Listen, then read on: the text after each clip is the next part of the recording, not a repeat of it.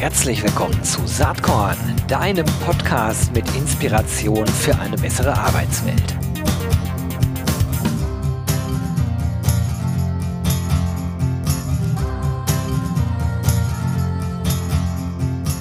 Hallihallo und herzlich willkommen zum Saatkorn Podcast.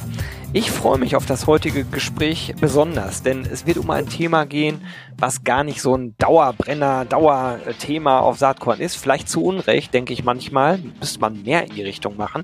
Es geht irgendwie im weitesten Sinne um Personalentwicklung. Ich glaube, so kann man das schon mal festhalten. Aber es geht auch ganz konkret um ein Unternehmen, ein Startup. Es heißt DeepSkill. Und zu Gast ist die Co-Founderin und C E O Miriam Mertens. Miriam, herzlich willkommen. Hi, Gero. Freut mich total, dass du da bist, und lass uns doch einfach mal mit dir direkt selbst so anfangen. Du kommst ja aus der ganzen Start-up-Welt letzten Endes. Erzähl doch mal, wie es dazu gekommen ist, dass du dann irgendwann selber gegründet hast. Ja, sehr gerne. Also ich habe in der Tat eher eine ganz klassische ähm, ja, Konzernkarriere, Beratung und Konzernkarriere äh, früher in meinem vorherigen Leben gehabt. Bin im Tech-Bereich gestartet als Softwareentwicklerin ähm, und dann in die Beratung gekommen, so klassische Strategieberatung, aber in der Tat immer im mit Bereich Produktentwicklung, Plattformentwicklung, ähm, da verschiedene Market Launches äh, verantwortet in verschiedenen Ländern, und bin von da in den klassischen Großkonzern gewechselt. Äh, bei der Deutschen Telekom war ich sechs Jahre, wo ich verschiedene Bereiche verantwortet habe. Und insofern ähm, bin ich mit dem Startup-Bereich dann auch in dem Kontext in Verbindung gekommen, nämlich ich durfte da zuletzt den Bereich Startup-Kooperation verantworten, also alle Startup-Aktivitäten beziehungsweise die Partnerschaften von europäischen Tech-Startups mit der Deutschen Telekom, was super spannend war und in der Tat in mir so ein bisschen das Feuer entfacht hat, mich selber mit dem Thema Unternehmertum zu beschäftigen. Absolut. Deswegen, äh, da kam die Frage auch her. Äh, nicht, dass ich jetzt komplett falsch recherchiert hätte, aber man muss ja auch sagen, das ist, du warst von zwanzig fünfzehn bis zwanzig achtzehn in dieser Rolle, zumindest wenn LinkedIn nicht lügt. Und da hast du natürlich dann ganz, ganz viele Startups, nehme ich an, kennengelernt und hast wahrscheinlich irgendwann gedacht, hey, das wäre doch auch mal was für mich. Vielleicht war es auch gar nicht so bewusst. Also wie ist es zur Gründung was von DeepSkill gekommen? Was war die Founding Story? In der Tat, DeepSkill kam sogar aus einer anderen Motivation heraus, weil ich habe ähm, immer, wenn ich was tue, mache ich es, glaube ich, ähm, wenn es mir wichtig ist, mit hundertzwanzig, hundertvierzig Prozent. Also dann versuche ich da schon viel reinzugeben und es wirklich gut zu machen. Und ich habe mich irgendwann gefragt, das kam in der Tat eher sogar durch Familiengründung. Also im Kontext meiner Kinder, als sie geboren wurden, habe ich mich gefragt, hey, was ist mir eigentlich wirklich, wirklich wichtig? Und ich fand meine Jobs bei der Telekom wirklich cool, hat viel, viel Spaß gemacht. Aber ich habe dann noch mal überlegt, hm, was wäre dir wirklich wichtig? Und da kam so das Thema Personalentwicklung, Learning ähm, bei mir auf die Tagesordnung. Einfach in der Tat aus einer persönlichen Erfahrung. Ich habe mich immer sehr viel mit ähm, Persönlichkeitsentwicklung in den letzten zwanzig Jahren auf privater Ebene in der Tat beschäftigt. Es hat mir extrem viel gebracht persönlich, und ich habe davon viel auch in mein Business einfließen lassen und habe dann in der Tat auch bei mir im Job ähm, selber viel an Coaching gemacht, das meinen Mitarbeitern immer empfohlen. Wir haben ganz viel Trainings gemacht. Ich hatte aber das Gefühl, dass wir mit dem, was wir tun, eigentlich gar nicht mehr hinterherkommen, weil die Anforderungen ähm, auf, auf emotionaler und sozialer Ebene immer größer werden. Also Komplexität im Job, Arbeitsverdichtung, stetiger Wandel, konstant irgendwie am Puls der Zeit bleiben und da sehr lösungsorientiert mit, mit positivem Mindset ähm, ja, Dinge erarbeiten. Das waren so extrem wichtige Themen, um beruflich erfolgreich zu sein, dass ich dann dachte, hey, wir müssten irgendwie Personalentwicklung neu denken in diesem Feld und ähm, für viel, viel mehr Menschen zur Verfügung stellen und passgenauer machen. Und da kam dann wiederum so meine Tech-Expertise und Plattform-Expertise ins Spiel, dass ich dachte, hey, wir könnten doch irgendwie Lernformate viel besser aussteuern und passgenauer machen. Und das hat mich dann in der Tat dazu bewogen, ähm, DeepSkill zu gründen. Jetzt hatte ich viel mit Startups zu tun, fand das auch total spannend. Und ähm, ja, so kam es dazu, dass ich dachte, hey, probier es doch einfach mal, es selber zu machen. Da machen wir jetzt einmal ganz kurz schnell äh, Vorlauf sozusagen. Du kennst ja wahrscheinlich vielleicht auch noch Kassettenrekorder, wo man draufdrücken kann und dann geht's nach vorne. Absolut, das machen wir jetzt. bin ich, bin ich. Ich wollte jetzt nicht unhöflich sein, aber aufgrund des C Vs war ich mir relativ sicher, dass es so ist. Ähm, wo steht ihr heute? Wie viele Leute seid ihr bei DeepSkill ähm, im ähm, Januar zwanzig vierundzwanzig? Ja, wir sind in den letzten dreieinhalb Jahren, da sind wir nämlich gegründet worden vor dreieinhalb Jahren, ordentlich gewachsen. Also ich würde sagen, alles in allem, trotz aller Achterbahnfahrt, die wir natürlich auch haben, super entwickelt. Also sind mittlerweile fünfzehn Leute in Köln und in Hamburg, haben wir auch noch einen Standort. Ähm, ja, haben mittlerweile über fünfzig ähm, größere und mittelgroße Gru- Kunden, ähm, bei denen wir ganz, ganz viele Lerner entwickeln dürfen. Ähm, haben zwei Finanzierungsrunden mitgemacht, ähm, viel am Produkt gebaut, sehr, sehr viel am Produkt gebaut, viele Dinge verprobt, auch wieder verworfen und Ähm, ja, vielleicht noch ein Stückchen besser gemacht und bedienen mittlerweile verschiedenste Kunden, äh, vor allem im Mittelstand, vom Automobilzulieferer, Pharma, Maschinenbau, äh, Banken, Medizintechnik haben wir mit dabei. Aktuell hauptsächlich in der DACH-Region, äh, machen gerade erste Internationalisierungsschritte. Ja, und sind da in der Tat noch mit ganz viel Leidenschaft äh, dabei, die Arbeitswelt emotional intelligenter zu machen. Das ist gut, mit Leidenschaft und Emotionalität dabei zu sein, speziell auch bei dem Thema. Äh, finde ich ja ohnehin schön. Äh, ich bewege mich ja die ganze Zeit irgendwo in diesem People-and-Culture-Umfeld, ähm, wo man viele ÜberzeugungstäterInnen so findet. Das, was, was ich echt cool finde. Ähm, ich schaue mir regelmäßig eigentlich an, wie so die Startup-Entwicklung so ist in der DACH-Region, in dem äh, Feld, also immer da, wo es um Recruiting und Retention geht. Das ist also relativ breit gefächert, und wenn man auf Retention schaut, dann spielt also dieses ganze Thema Personalentwicklung, Education im weitesten Sinne ja natürlich eine riesengroße Rolle. Da gibt's auch inzwischen viele, viele, viele Anbieter, viele Unternehmen, die da am Start sind. Wie grenzt ihr euch ab? Was ist so euer U S P? Was ist so euer Inner Belief bei DeepSkill? Ähm, warum ihr glaubt und offensichtlich es ja auch schafft, euch da durchzusetzen in diesem Haifischbecken? Ja, also erstmal ist ein ganz firm Belief, und da kämpfe ich wirklich bis aufs Letzte für, ist nämlich die Überzeugung, dass wir einfach wirtschaftlich erfolgreicher sind, wenn wir emotional intelligenter, und das ist jetzt ein sehr fluffy Word vielleicht für den einen oder anderen, aber ich erläutere das auch gerne, wenn wir emotional intelligenter handeln. Und das bedeutet eben selbstreflektierter, besser mit Emotionen umgehen, die besser erkennen, aber auch zum Beispiel tiefe, vertrauensvolle Beziehungen aufbauen, uns als Menschen wirklich begegnen. Das ist im Thema Führung ganz wichtig, aber auch unter Kollegen in der Zusammenarbeit oder generell mit Stakeholdern. Aber auch uns reflektieren, was priorisieren wir eigentlich? Wie werden wir produktiver? Ähm, auf welche Dinge setzen wir unsere Zeit? Ähm, was hindert mich vielleicht daran, aktuell bestimmte Dinge wirklich umzusetzen? Oder was hindert mich ganz tief im Inneren, zum Beispiel Change ganz offen und, und proaktiv und lösungsorientiert zu begegnen. Das sind nämlich manchmal nicht die oberflächlichen Tools und Prozesse vielleicht, die noch nicht implementiert sind, sondern ganz tiefe Überzeugungen, die wir vielleicht gar nicht so präsent haben. Also das ist ein ganz starker Glaube von mir, dass wir dadurch wirklich wirtschaftlich erfolgreicher werden und dass das vor allem auch unsere Wirtschaft in den Zeiten dieser multiplen Krisen, in denen wir gerade sind, Nachhaltigkeit, ein riesiges Thema, wo wir, glaube ich, alle nicht wissen, wie wir das wirklich nachhaltig lösen sollen. Wenn wir diesen Herausforderungen begegnen wollen, bin ich sicher, dass wir neue Methoden, Tools und andere Skills benötigen, als wir das eben noch vielleicht vor zehn Jahren oder zwanzig Jahren brauchten. Also das ist eine Grund, Grundannahme, und wir fokussieren in der Tat die gesamte Didaktik genau auf dieses Thema echte, tiefe Verhaltensänderung, um es wirklich nachhaltig zu machen. Und das bedeutet, und da komme ich jetzt so zu unseren U S Ps, wir bieten immer blended, also multi-format Lernformate an, heißt ganz konkret, wir mixen bestehende Lernformate im digitalen Space, die wir alle kennen, also ein klassisches digitales Training mit E-Learning, Self-Study-Bereichen, wo ich selber für mich was erarbeite, aber auch Peer-Austauschen, wo ich mit Kolleginnen und Kollegen was im digitalen Raum gemeinsam erarbeite, mit digitalem Einzelcoaching. Also wir kombinieren diese Formate zu einer wirklich optimalen Journey. Das ist das eine ganz Wichtige. Zweiter super wichtiger Punkt, den ich selber auch in meiner Historie erlebt habe, B zwei B Lernformate, also Learning im B zwei B Space, muss für mich immer auf ein strategisches Ziel und irgendwie einen bestimmten K P I ausgerichtet sein. Also wir schauen uns immer vorher an, was soll eigentlich bezweckt werden, welche Werte hat ein Unternehmen, welche Historie, welche Spezifika gibt es vielleicht aus in der Branche, die wir berücksichtigen müssen, und passen das dann automatisiert genau auf diese Ja, Zielsetzungen sozusagen an. Also es sind intelligente, algorithmenbasierte Programm-Lern-Journeys, die eben auf die spezifischen K P Is angepasst sind. K P Is angepasst sind.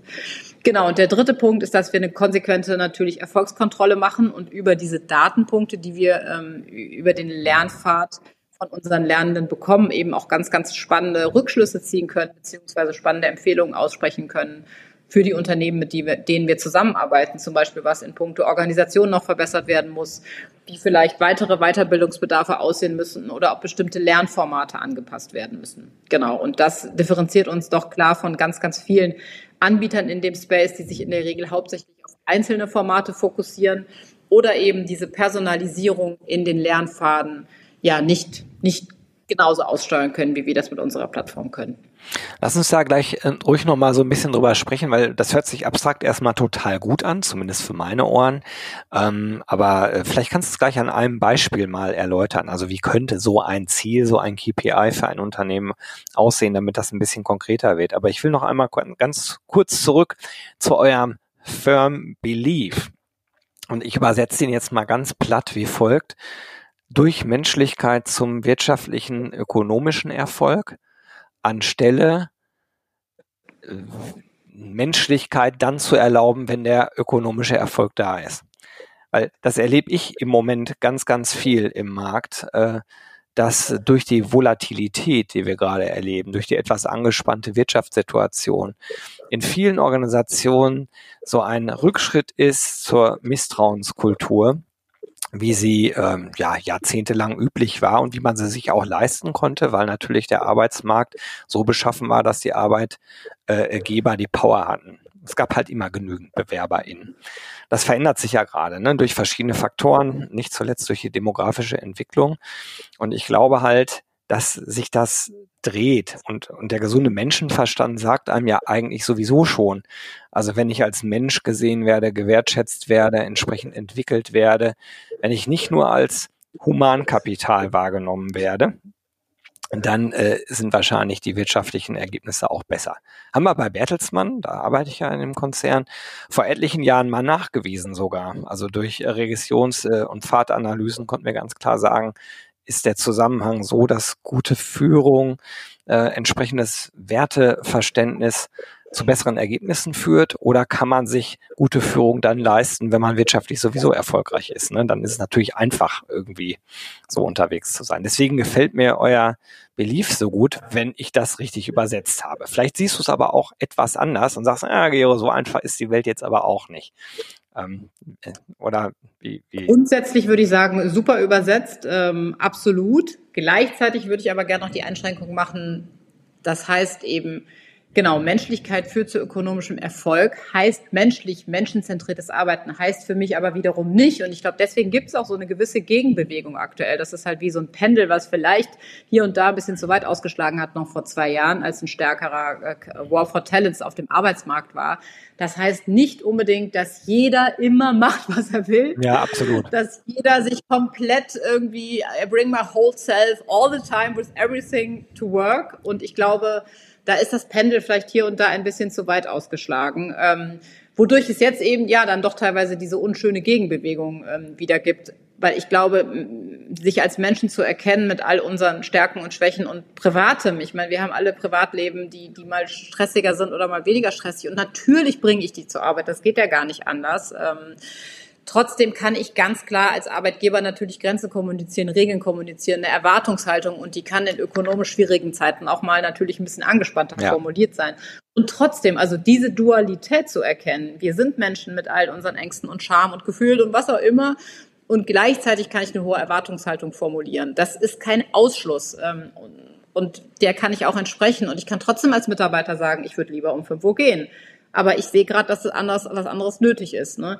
Und diese Dualität, wir sehen das immer als Ausschluss, das ist halt total wichtig. Wenn wir sagen, menschenzentrierte Führung, dann heißt es nicht, und wir bekommen manchmal das Feedback von Unternehmen, mit denen wir sprechen, dass jetzt jeder machen kann, es geht nur noch um Work-Life-Balance. Nein, es geht natürlich um ökonomische ähm, Ergebnisse. Und ich glaube, das ist, das ist wichtig, dass wir da differenziert drauf blicken. Absolut, da eint uns aber auch die Betrachtungsweise, weil ich am Ende halt glaube, das ist jetzt so eine Binse, aber leider steckt ganz viel Wahrheit drin. Das ist immer ein Geben und Nehmen. Und wenn wir erwachsen ja. miteinander umgehen bei der Arbeit, dann ist auch, glaube ich, jedem Mitarbeiter, jeder Mitarbeiterin klar, ohne wirtschaftlichen Erfolg wird es das Unternehmen halt irgendwann nicht mehr geben. Also das muss ja die Grundprämisse ja. sein. Aber innerhalb dieser Grundprämisse Kompromisse zu machen, und zwar von beiden Seiten, so wie es halt gerade passt. Ich glaube, das ist die große Herausforderung. Ja, so, absolut. Will ich aber jetzt auch nicht weiter verweilen. Ich fand das nur so spannend, äh, dass äh, du da mit diesem Belief ansetzt, äh, weil ich ähm, in den letzten Jahren teilweise in der H R-Bubble, in der ich mich ja so aufhalte, eigentlich zwei Extreme wahrnehme. Das sind die einen, die glauben nur an Technologie, Zahlen, Daten, Fakten. Und dann sind die anderen, die in einer rosaroten Purpose-Welt unterwegs sind. Ich glaube, die Wahrheit liegt natürlich in der Mitte und du musst halt immer austarieren, wie du da gerade vorgehst. Okay, aber lass uns mal äh, ein bisschen konkreter werden. Stellen wir uns einfach mal vor, ähm, ich wäre jetzt jemand und würde sagen, hey, äh, let's talk. Ich bin C E O, ich möchte bestimmte Dinge erreichen. Sagen wir mal, ich möchte, dass meine Mitarbeitenden insgesamt risikoorientierter agieren und nicht immer so vorsichtig sind, sondern sich trauen, Fehler zu machen, Risiken einzugehen, natürlich innerhalb äh, gewisser Rahmenbedingungen. Und wie kannst du dabei helfen? Wie wäre dann so eine, so eine typische Vorgehensweise mit DeepSkill? Ja, das ist ein super Case. Wir würden in der Tat erstmal in einem ganz lockeren Gespräch starten und erstmal schauen, warum oder was sind Hypothesen, die ihr habt, warum die vielleicht wenig risikobereit sind. Das, und welche Zielgruppe, also das ist auch mal ein ganz wichtiger mhm. Faktor, über wen sprechen wir eigentlich. Da muss man dann schon wieder differenzieren. Geht es eigentlich darum, ein Umfeld zu schaffen, also Kultur so zu verändern, dass in dem Fall jetzt Risikobereitschaft möglich ist, dann wäre es vielleicht eher sogar ein Führungsthema oder geht es vielleicht um Experten, die andere Dinge gelernt haben, die in der Kultur groß geworden sind, warum auch immer, wo das nicht üblich war. Ähm, da würden wir drauf schauen. Dann würden wir ganz sicherlich nochmal abfragen, was sind konkrete Unternehmenswerte, falls ihr die habt äh, und euch die wichtig sind oder auch vielleicht Führungswerte. Da machen wir dann mal ganz konkret, um da ein Beispiel zu nennen, ein Matching äh, Unternehmens- bzw. Führungswerte mit unserem Skill-Modell und schauen eben genau, wie passt das zusammen. Dann äh, kommen noch äh, Faktoren rein, wie beispielsweise Standorte, äh, sind die physisch verteilt, die Menschen, äh, wo halten die sich auf?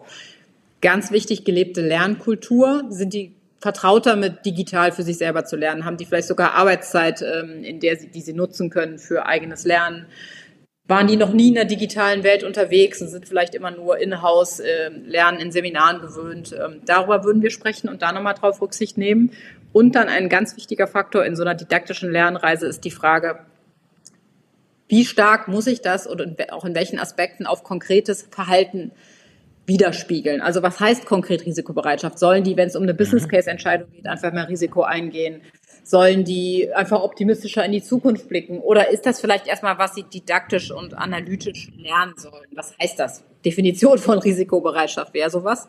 Und darauf würden wir entsprechende Lernformate anpassen. Also das spiegelt sich dann in der Lernjourney entsprechend wieder, dass wir genau die Skills, Methoden und Tools matchen über unsere Algorithmen, die eben dieses Ziel, diese Verhaltensweise, wir nennen das auch K B I, Key Behaviour, Key Behaviour Indicator, also wir haben da quasi so ein Mantra from K P I, ich möchte ein ähm, mhm. ja, quantitatives Ziel erreichen zum Verhalten. Darüber matchen wir Methoden, Tools und Skills, schauen uns auch nochmal an, ist das, welche Branche ist das? Ist das vielleicht Blue Collar, White Collar? Ähm, welches hierarchisches Level ähm, adressiere ich da gerade? Daraus würde auch nochmal einen Impact haben auf gewählte Methoden und Tools.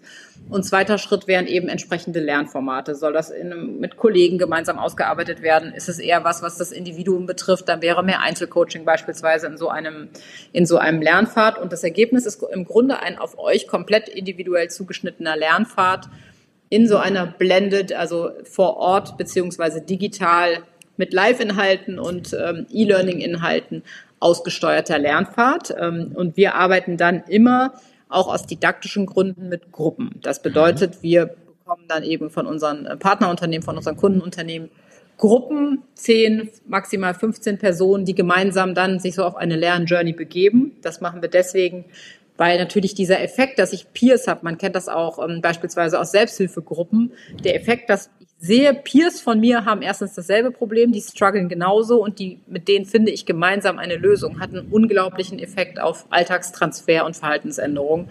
Deswegen ist dieses Gruppenformat so effektiv. Ja, die würden dann quasi gleich starten können. Bei uns ist im Hintergrund noch ein ähm, Coach- und Trainer-Matching-Algorithmus am Laufen. Das heißt, wir schauen dann genau fürs Thema Risikobereitschaft in deiner Branche, in deinem Level. Wer ist da der passende Trainer und Coach? Ähm, Die Lernenden, die ins Programm kommen, durchlaufen auch nochmal so eine Mini-Diagnostik, wo wir eben schauen, was sind Lernpräferenzen, haben die bestimmte Stärken, Schwächen, Entwicklungsfelder, die ihnen gerade besonders wichtig sind, andere besondere Präferenzen. Und darauf bekommen die Lernenden auch nochmal einen auf sie personalisierten Coach mit entsprechenden äh, individuellen Lernzielen. Also es gibt immer einen Anteil, der unternehmensspezifisch angepasst wird und einen lernerspezifischen Anteil. Und dann geht's auch schon los in die Lernjourney, drei Monate, sechs Monate, das sind bei uns so ganz übliche Laufzeiten. Und, ja.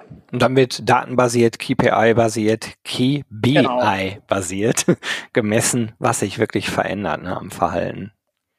Genau, wir messen K P Is auch, in, also beispielsweise einfach, bin ich zufrieden mit den Inhalten, mhm. habe ich mir das Ganze angeschaut, ähm, hatte das Alltagsrelevanz, aber in der Tat, wir messen auch diese K B Is, das mhm. bedeutet, unsere Lerner setzen sich kleine Ziele, zum Beispiel könnte das sein, ich denke, mal um an dem Beispiel zu bleiben, ich denke bei einer kleinen Business-Entscheidung mindestens genauso viel über Opportunities nach und schreibe das für mich auch auf, wie ich über Risiken nachdenke, könnte der jetzt zum Beispiel sein.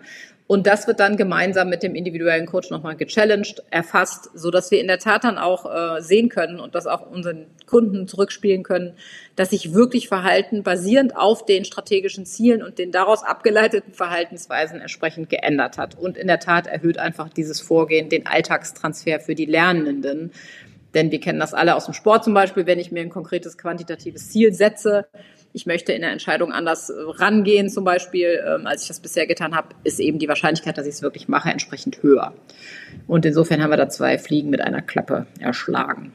Spannend. Ich äh, finde das interessant, was du jetzt erzählt hast, zumal mir auch äh, gerade klar wird, diese Kombination aus dem Plattform-Business, ähm, aber gleichzeitig auch ein gehöriger Anteil, ich sag's mal einfach so, so wie ich es wahrnehme, vielleicht siehst du es anders, Consulting-Business. Am Ende ist das ja, ist das ja eine ähm, Verbindung von beiden. Also es ist jetzt hier kein SaaS-Produkt, äh, wo sich ein Kunde einloggt und dann läuft alles automatisiert ab, sondern das ist ja sehr individualisiert, sehr zugeschnitten auf euren Tools und Algorithmen. So verstehe ich es bis jetzt, ne? Das heißt, euer Ansatz ist eigentlich so ein Mischansatz aus Plattform-Business und auch Beratungsbusiness.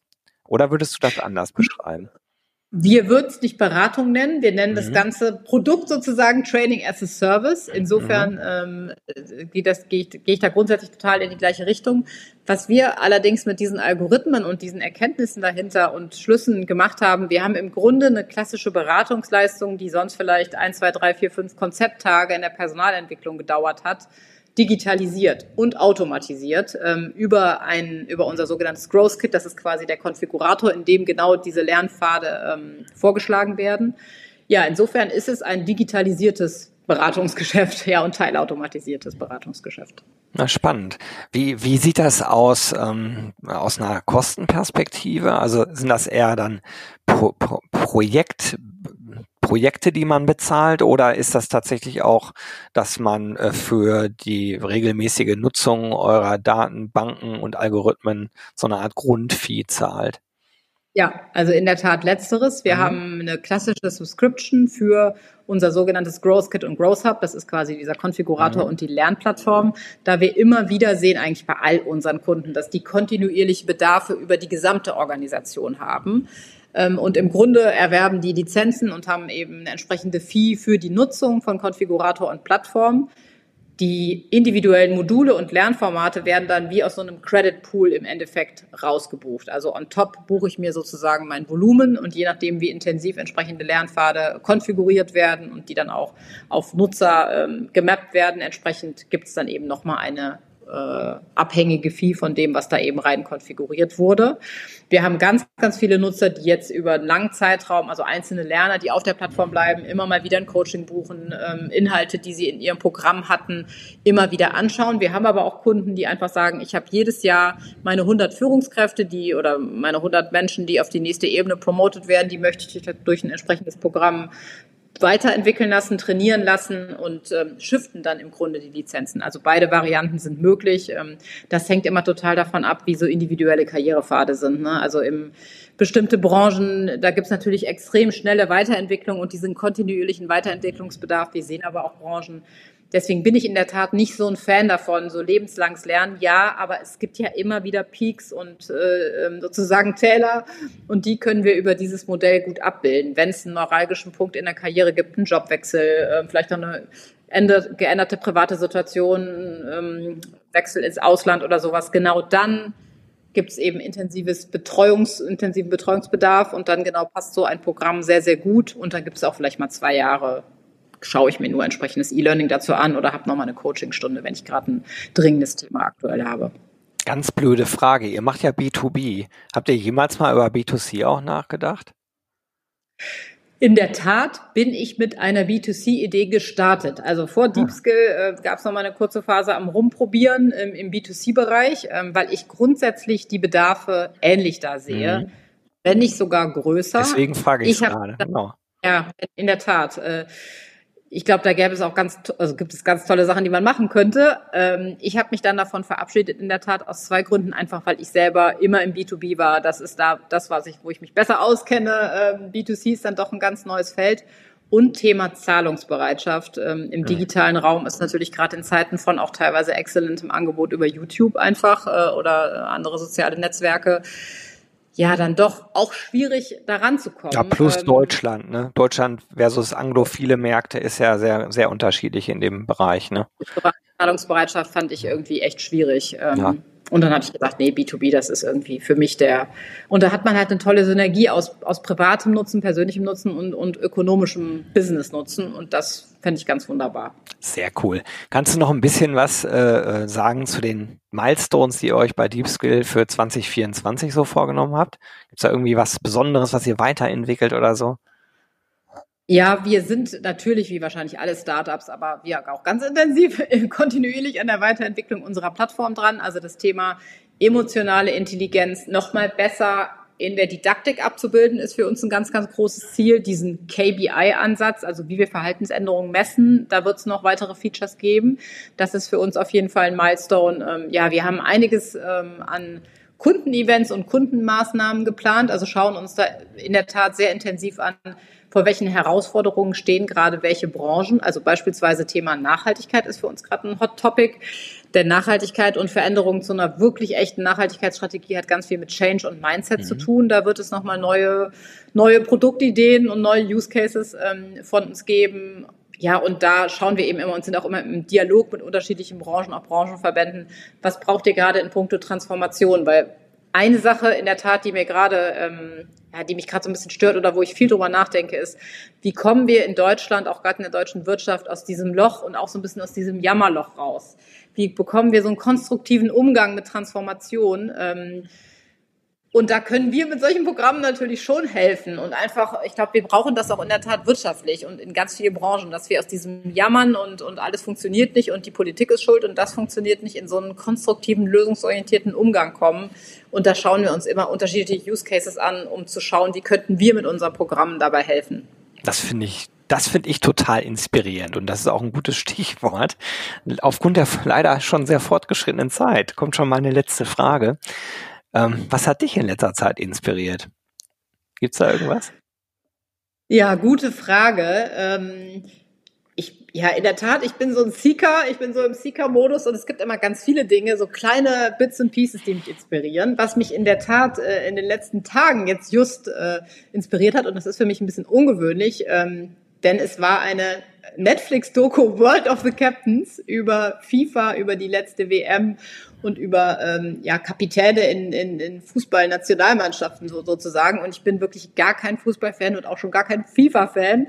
Aber mich hat diese Doku in der Tat inspiriert, weil da nochmal so rausgekommen ist, einerseits wie der Underdog, also auch bei der, bei der W M beispielsweise jetzt äh, Kroatien oder Marokko, wie die über ein exzellent starkes Teamgefüge und vor allem den Glauben an sich selber und dieses Teamgefüge dann auch über sich hinausgewachsen sind, fand ich total inspirierend. Und der zweite Punkt, den, den ich da nochmal mitgenommen habe, war zu sehen, wie diese vermeintlich unfassbar erfolgreichen Menschen wie ein Messi oder Ronaldo oder so, unter welchem krassen Druck die stehen und wie, wie die auch teilweise gefühlt so eine, ja, dann doch auch immer diese, diese Haltung haben, boah, wenn ich das jetzt nicht gewinne, dann bin ich hier der Loser. Also das hat mich da mal wirklich dazu gebracht, egal wie erfolgreich du bist, du wirst immer, also die, dieses Streben nach dem Erfolg und dann ist alles gut, das funktioniert einfach nicht.